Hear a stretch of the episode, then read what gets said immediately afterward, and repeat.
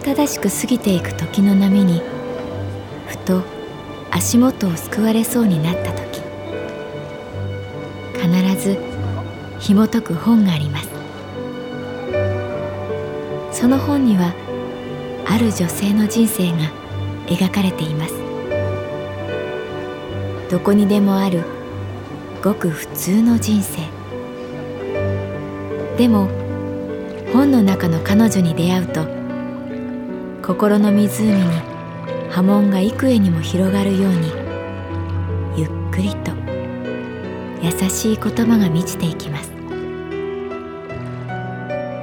今日はどんな彼女に会えるでしょうか？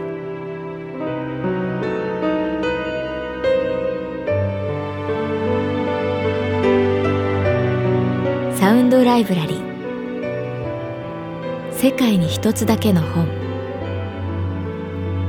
朗読は私木村多江がお送りいたします。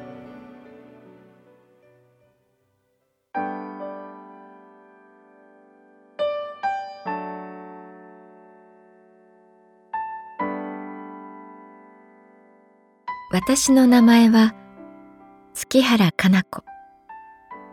39歳。旅行会社に勤めている。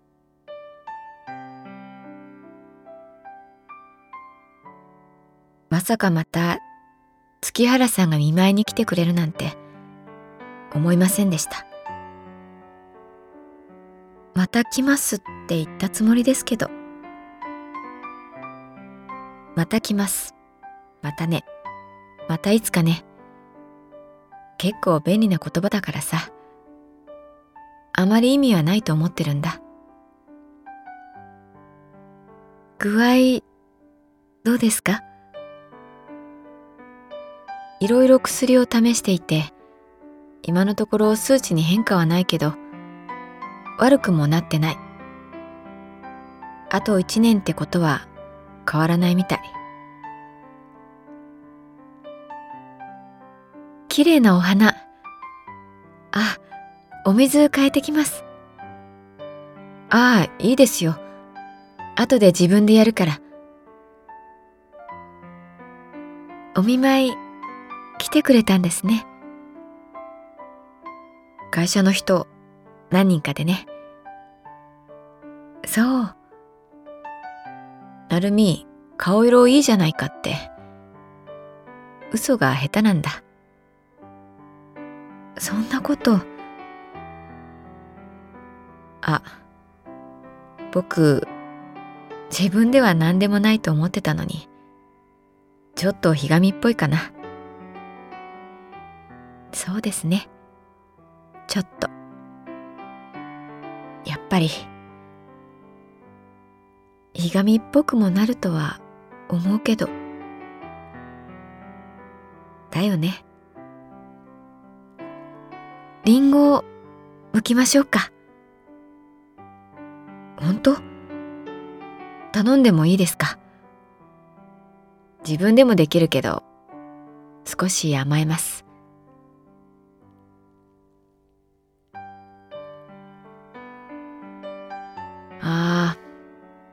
いい香りがする。そのリンゴを剥く音がね昔から好きで。熱を出すとなぜかおふくろはリンゴを剥いてくれて。白い器に16等分されたリンゴが積まれて。不思議だよね。リンゴって人に剥いてもらうと美味しい。はいありがと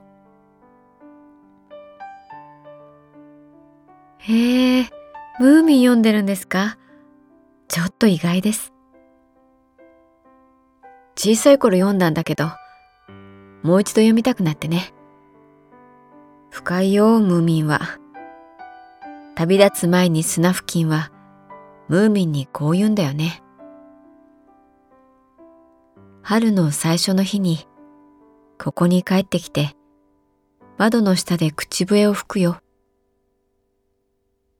一年なんてあっという間さ。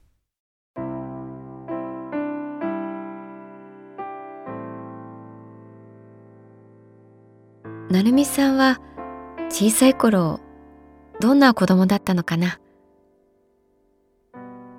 え、僕？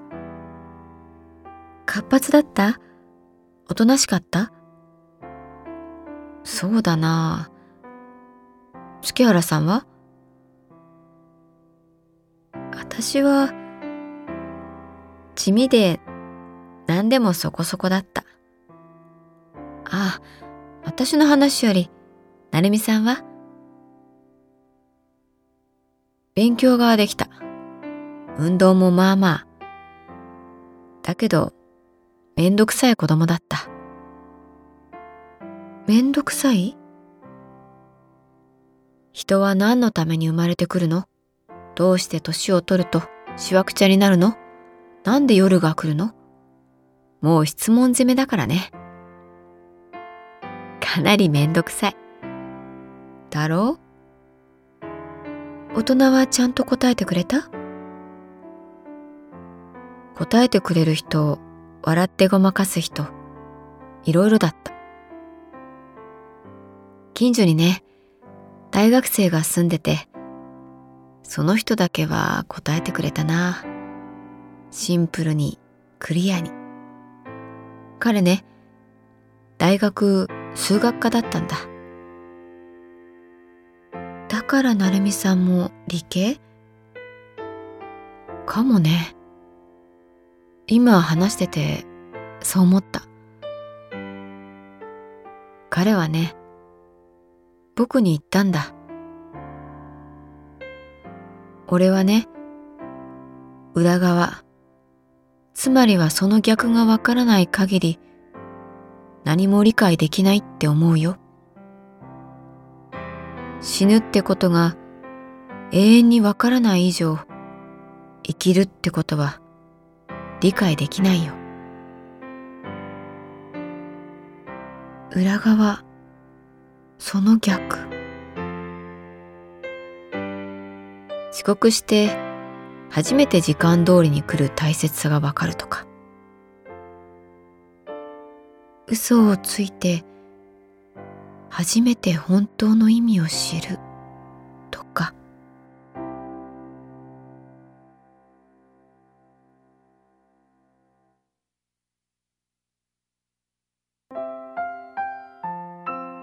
窓から遠くにね海が見えるんだ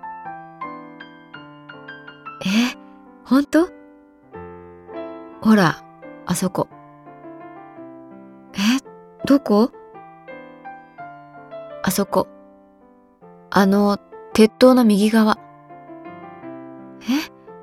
ええー、わからない。いやいや、見えるでしょ。くっきり。ほら、貨物船が止まってる。えー、どこ？ベンチに座ったカップルがいる。えー、あ、キスしようとしてる。あ、女性が席を立った。残念。嘘なんですね。嘘なんです。でも、おかげで月原さんが近くに来た。え？いい匂いがした。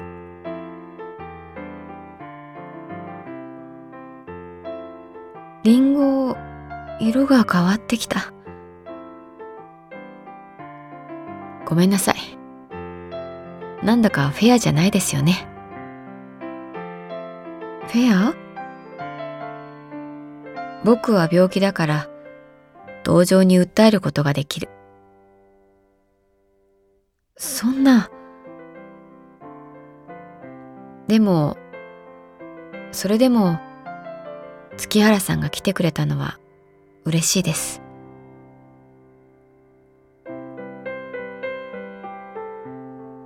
ムーミンのお話でね、すごく好きなエピソードがあって、詳しくはよく覚えていないけど、ムーミンがね魔法にかかって姿がすっかり変わってしまうんだ。気持ちの悪い生き物にねいくら僕ムーミンだよって言っても誰も信じてくれない。途方に暮れたムーミンがね家に帰るとムーミンママがこう言ってムーミンを抱きしめるんだ。あなたがムーミンと言うならムーミンよ。ママにはわかる。そう。お前は誰でもない。私の大切なムーミンよ。泣いたね。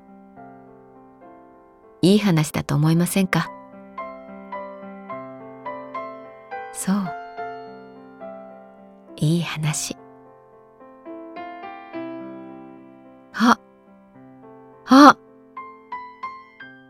どうしました？月原さん。海が見えた。ほらあの鉄塔の右側。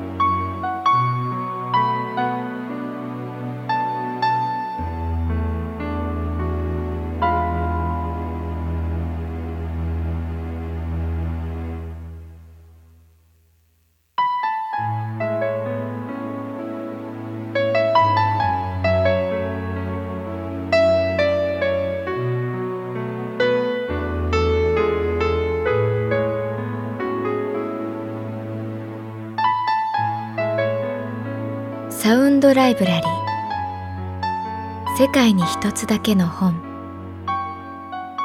作。北坂雅人。